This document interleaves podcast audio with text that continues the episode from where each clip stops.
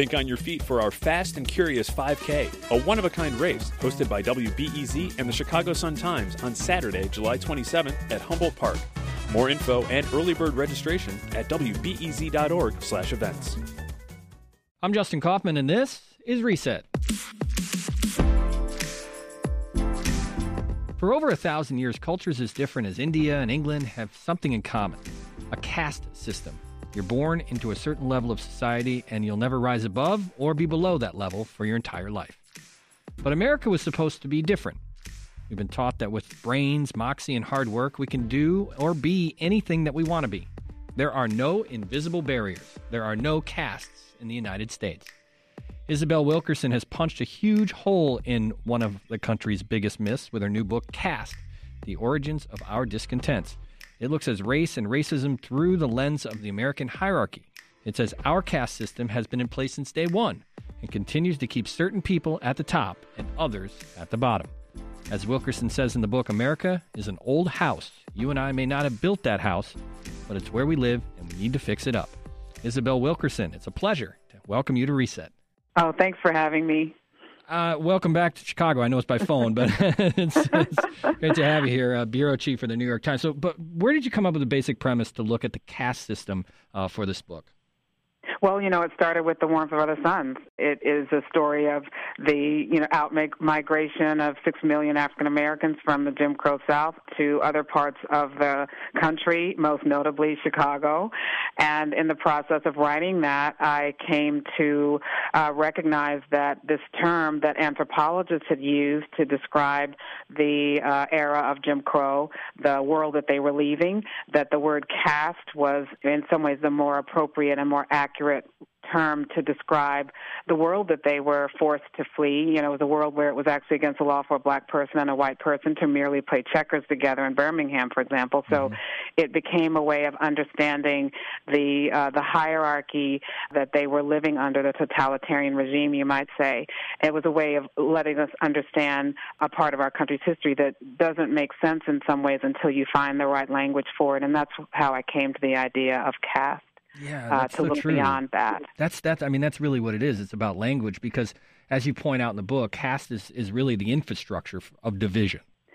It is. It's the it's the structure that we can't see. You know, the, that house reference where you can, you know, you we can see the wallpaper and the paint and the visible things, but we can't see what's underneath it. Um, we know that it's there. It's it, the building wouldn't be standing if it did not have the structure, and yet we often don't look at it. We don't have cause to look at it until something goes wrong. And so the idea of this is kind of holding our country up to the light. It's like an X-ray of our country to see what's beneath it. And I describe you know, caste is the bones and race is the skin.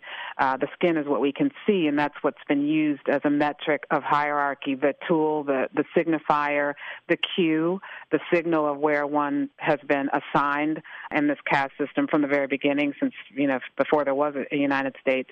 And it's the thing that we can see. It's the thing that we respond to. But what's underneath it is the infrastructure of why and how this uh, hierarchy was built to begin with. Yeah, it's it's as you point, it's a visible decoy for caste race, and and you kind of you talk about race and racism, and and, and you don't uh, discredit it or say that it doesn't exist because it does. But a lot of times we Absolutely. confuse the concepts of, of race and racism with caste and, and hierarchy. Well, I think that it, can be useful to see the difference between these two very real concepts. I mean, we're not dealing with generally the you know the classical open racism of our forefathers era, and we need to acknowledge that there has been progress in terms of legislation. The, the after the civil rights uh, movement, uh, we've had, as many people will note, we have had an African American president. So clearly, there have been advances in our country. Um, at the same time, we see this enduring shadow over us. Is why are these things continuing to happen? Why is it that something that you know the, the metronome of names, Breonna Taylor and Eric Garner and Tamir Rice, before uh, going back to Trayvon Martin, and of course now with George Floyd you know, why are these things continuing to happen? Why is there there a wealth gap that's so extreme? Not rich gap, but a wealth gap, mm-hmm. meaning access to uh, your one's resources that goes back to the redlining and the restrictive covenants that meant that African Americans of the current day are the descendants of people, children and grandchildren of people who had been denied the American dream because they were excluded from the most basic part of the American dream, which is to own a home. They were excluded uh, legally and structurally from these things. So why are we still living with the after effects of this? And that's how uh, caste can help us understand that it's a structure underneath what we think we see. Yeah. I mean, one of the things to understand caste, uh, the the American hierarchy, is to, to understand how human history uh, has played out, especially uh, in in most recent years. You have an anecdote in the book which is amazing about uh, Reverend Dr. Martin Luther King Jr. just going to India. Explain that to us, because because a lot of what is happening in America has happened in other countries, including India. Yeah, so Dr. Martin Luther King uh, made a, a journey uh, to uh, to India. Of course, he had been inspired by the nonviolent movement uh, led by uh, Mohandas K. Gandhi, and he arrived and was treated like a visiting dignitary. Then he uh, traveled to the south, and he visited a school that had where the students were primarily what had formerly been known as untouchables, now known as Dalits. And so he, when he arrived there, the the principal introduced him to the students and said, you know, students, I want to introduce you to a fellow untouchable from the United States of America. And when Dr. King heard that language, he he bristled at it. He he was a bit peeved, in fact, to hear that he he'd been he'd had dinner with the prime minister. Right. He'd been seen as a visiting dignitary, and so he did not see himself in in the ways that they apparently were seeing him uh, as as a fellow uh, uh, person who had also who was on the on the bottom of the hierarchy. They recognized what perhaps many of us might not have known, and so he he bristled about it at first, and then he thought about it. He realized that uh, at that very moment, um, African Americans in the South were not permitted to vote. Uh, that they did not have access to the uh, you know just public facilities, uh, all kinds of differences in terms of access to education. In fact, he was leading a movement to free the people, and he realized he said to himself, "I realize that I am an untouchable, and every black person in America is an untouchable." So Dr. Martin Luther King himself made the connection connection, saw the connection as a result of the uh, Dalits themselves seeing themselves and their plight in his. He made the connection between that original caste system and ours. Yeah, it's it's amazing to, to hear that story. But the precursor to the Holocaust and what happened in Nazi Germany, there were studies that uh, looked at how the American caste system worked. Well, I must say that I, I came to even uh, the only reason I ended up looking at Germany was after Charlottesville, where we saw the symbolism of both the Confederacy and of Nazi Germany merging in the symbol, symbolism and regalia of the protesters who were there to uh, to protest the potential removal of the the uh, statue of Robert E. Lee. And there we saw these two cultures merge merging in the mindset and the uh, the cries of the people who were who were protesting. And so that was what led me to to Germany to begin begin with. And there, I, I just could not. I was stunned to discover that uh, there had been uh, connections far beyond, going far deeper than I ever would have imagined. Uh, that German eugenicists actually uh, were in consultation with and in dialogue with American eugenicists in the years leading up to the Third Reich. That uh, American eugenicists were writing books that were big sellers in Germany and uh, popular among the Nazis in particular. Uh, of course, the Nazis needed no one to teach them how to hate. They they did not need anyone to teach them how to hate.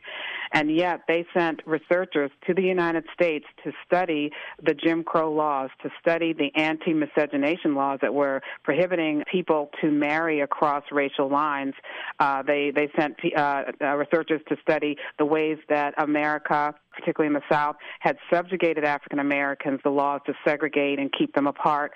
Uh, and they went back and they evaded those laws as they were forming what would ultimately become the, the Nuremberg laws. It was just absolutely chilling and shocking to, to, to learn of this. And, and, and it you know begs the question about how much we are paying attention to our history to understand that because I think a lot of Americans who are uh, unwillingly in the caste system would like us would they would bristle at that that that concept. They'd be shocked. They'd be surprised. They'd be uh, horrified embarrassed that Nazi Germany was looking at the American South uh, for better ways to isolate uh, the Jewish population in Germany I think that this is a reminder that we have so far to go yet to really truly know the full breadth and scope of our own country's history. I mean, after The Warmth of the Suns came out, one of the things that I would hear from people time and time again, regardless of their background or even people whose lives overlapped with the time period uh, covered in The Warmth of the Suns, I would hear the same thing over and over, and that was, I had no idea they would say, I had no idea these things happened in our country. I had no idea what was going on in the Jim Crow South. I had no idea even about how and why six million people uh, fleeing the Jim Crow South. And so it means that we, we as a country still have a ways to go to really truly know our own country. If you think about it as an old house, the idea of of going in and learning, uh, you know, the history of the house. I describe myself in some ways as a building inspector in writing this book. That I'm going in and looking at the systems and looking at you know, going and looking at the foundation, and then providing essentially a report, an X-ray of our country, so that we can better know and understand how we got to where we are. And that to me is a great uh, metaphor because so often you'll hear people say, "Well, it wasn't me. It wasn't my ancestors. I had nothing to do with uh, the what happened with slavery or the Jim Crow laws in the South." As opposed to if, if you're a homeowner, you know, maybe there's a, a, leak in the pipes or something like that. You rarely are in a position where you're like, "Well, I didn't cause the leak in the pipes." like you have to fix it. You have to say, "Listen, this is what the house was, but I got to fix it now because I live in it." Exactly. The thing about it is, if it's, it's if we've inherited this house, so we've got the house now, and we did not build the uneven pillars and joists or whatever it may be that's going on with whatever system. If you have an old house, you know that there's always something that's going to that you have to deal with. You know that as soon as you fix one thing, there's something else that may come up. You know that when you are in an older house. Uh, and you again, just as you said, I mean, you you don't even necessarily try to figure out now which owner before me did this or did that we are the ones who are living in the house now, and regardless of what might have come before, it is our responsibility now to deal with the current state of the house we're in. Yeah. I want to ask about religion because religion plays a role in the American caste system as well. So, talk about religion and, and how religion kind of manifests itself when, when we're talking about uh, hierarchy and castes. Well, when in compiling uh, this uh, this history that I'm presenting here, I uh, brought together these eight pillars of caste, the eight characteristics that seemed to be uh, consistent among the different hierarchies that I was looking at. And the first one, the, foundational one, you might say, is religion, or one might say uh, the laws of nature, the perceived mm-hmm. laws of nature, because the idea ha- was important to the people who were the crafters of, of a hierarchy that there be a justification for what was ultimately going to be an unequal, high, you know, artificial, arbitrary graded ranking of human value. And so, uh, if, if everyone was on board, if everyone felt that there was a this uh, divine will that indicated, or in some ways made it imperative that one group be on top and others be underneath them to serve them or to be enslaved by them, then that would make make it easier to convince large groups of people that this was the just thing. This is actually the birthright. And so, eh, you know, in, in our country, the uh, the story of Noah and his three sons, more particularly Ham, who uh, came upon his father unclothed and was thus cursed and his his descendants were cursed to be servants of the others. That was the origin of uh, the justification for slavery, for enslavement, um, as the founders, as the colonists were forming what would ultimately become a, a caste system and uh, an infrastructure of division, and uh, to justify the enslavement of the Africans that they were bringing over in order to build the country. When you talk about slavery, that's say, well, slavery was the slave trade was everywhere. Um, this was something that you know uh, uh, it's not specific or unique to the to America, but but slavery that was American slavery was an American innovation. Talk about that this was a, a kind of slavery that was that departed from the other kinds of slavery that we might ex, that that we might see in ancient Greece and other parts of the of the world. This was one in which it was inherited and it was passed down through the mother, which is distinct from other ways of of inheriting anything. Usually, inheritance before then was through the father, but because it was through the mother, that meant that any children that that woman might have, that African woman might have, whether by uh, another person who was enslaved or by the person who claimed to own her that those children would thus be enslaved, which would mean that there was an economic incentive to actually impregnate the women, uh, African women, um, at the hands of, of the enslaver or, or other people, and this was passed down through generations. So it was 12 generations of people. Imagine how many greats you have to add to the word grandparent right. to, to imagine how long it went on, and that there was no escape. You know, in, in, in modern day slavery, which often we refer to, if a person manages to escape, then they are escaping to a world that recognizes that slavery is wrong, and they will be, you know, that, that the enslaver will then be prosecuted to the full extent of the law. But during American slavery, if a person escaped, they were escaping to a world that would return them to slavery, mm-hmm. that slavery was legal, and they would be the ones punished for trying to free themselves. There's many, many, many, many differences, but that's one of the most profound ones. Isabel, when when we talk about uh, that, because you, you you automatically have an extension to the Jim Crow laws, where even and, and, you understand a little bit more about caste and hierarchy when when you talk about the Great Migration. Uh, you know, Southern blacks moving to the north uh, for a better opportunity to be met with the same uh, discrimination, the same racism, everything that was happening in the South was in the North as well. That plays to this idea that there's this hierarchy, there's this caste, that it's not necessarily uh, one state or one plantation. It's countrywide, uh, and in some cases global.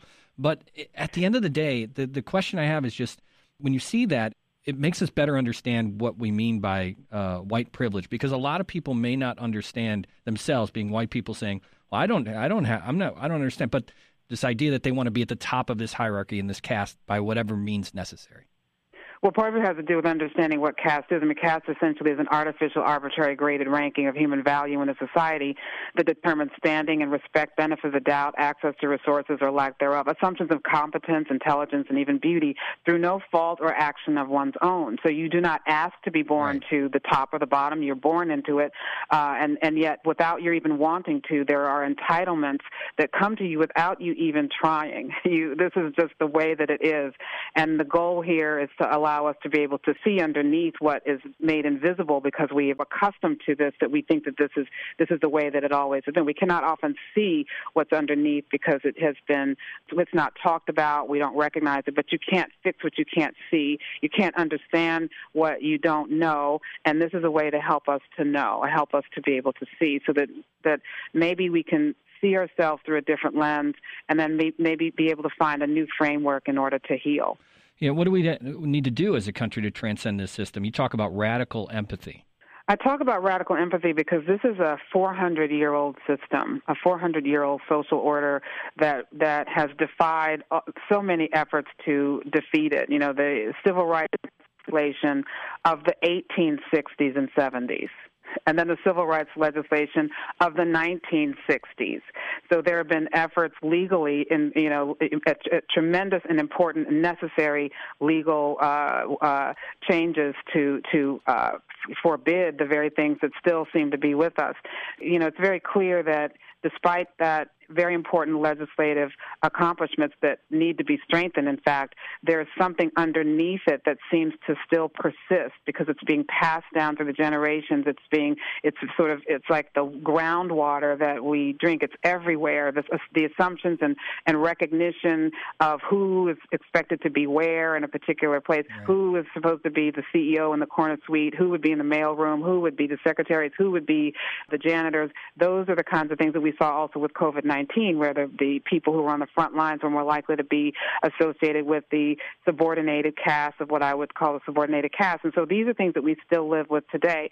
The goal would then to be able to try to transcend these artificial boundaries, recognize, first of all, that they're artificial and arbitrary. Once we can see that they're artificial and arbitrary, then we can begin to transcend them and recognize that we all have so much more in common than we've been led to believe, that we truly, you know, want the same things. People want the same thing for their children. They want to, you know, to be uh, successful in their career. They want to live out their their talents and uh, and their gifts while they uh, uh, during their time on this planet. And if we could begin to see that we have so much more in common, that we are actually one species, and that these divisions are arbitrary and have been so destructive to everyone. I mean, one of the things that I talk about in this book is the ways in which this is destructive yeah. for all of us in ways that we might not otherwise see, in hopes that we can surpass, you know, somehow transcend this for the betterment of ourselves and our our society and, and for the species and the planet.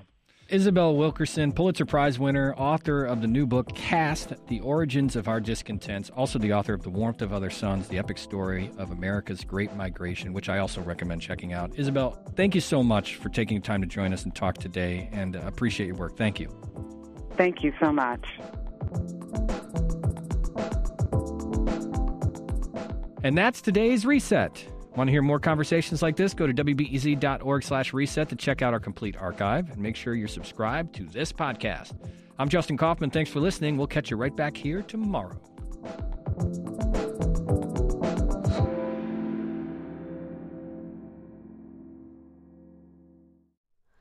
Hi, it's Terry Gross, the host of Fresh Air.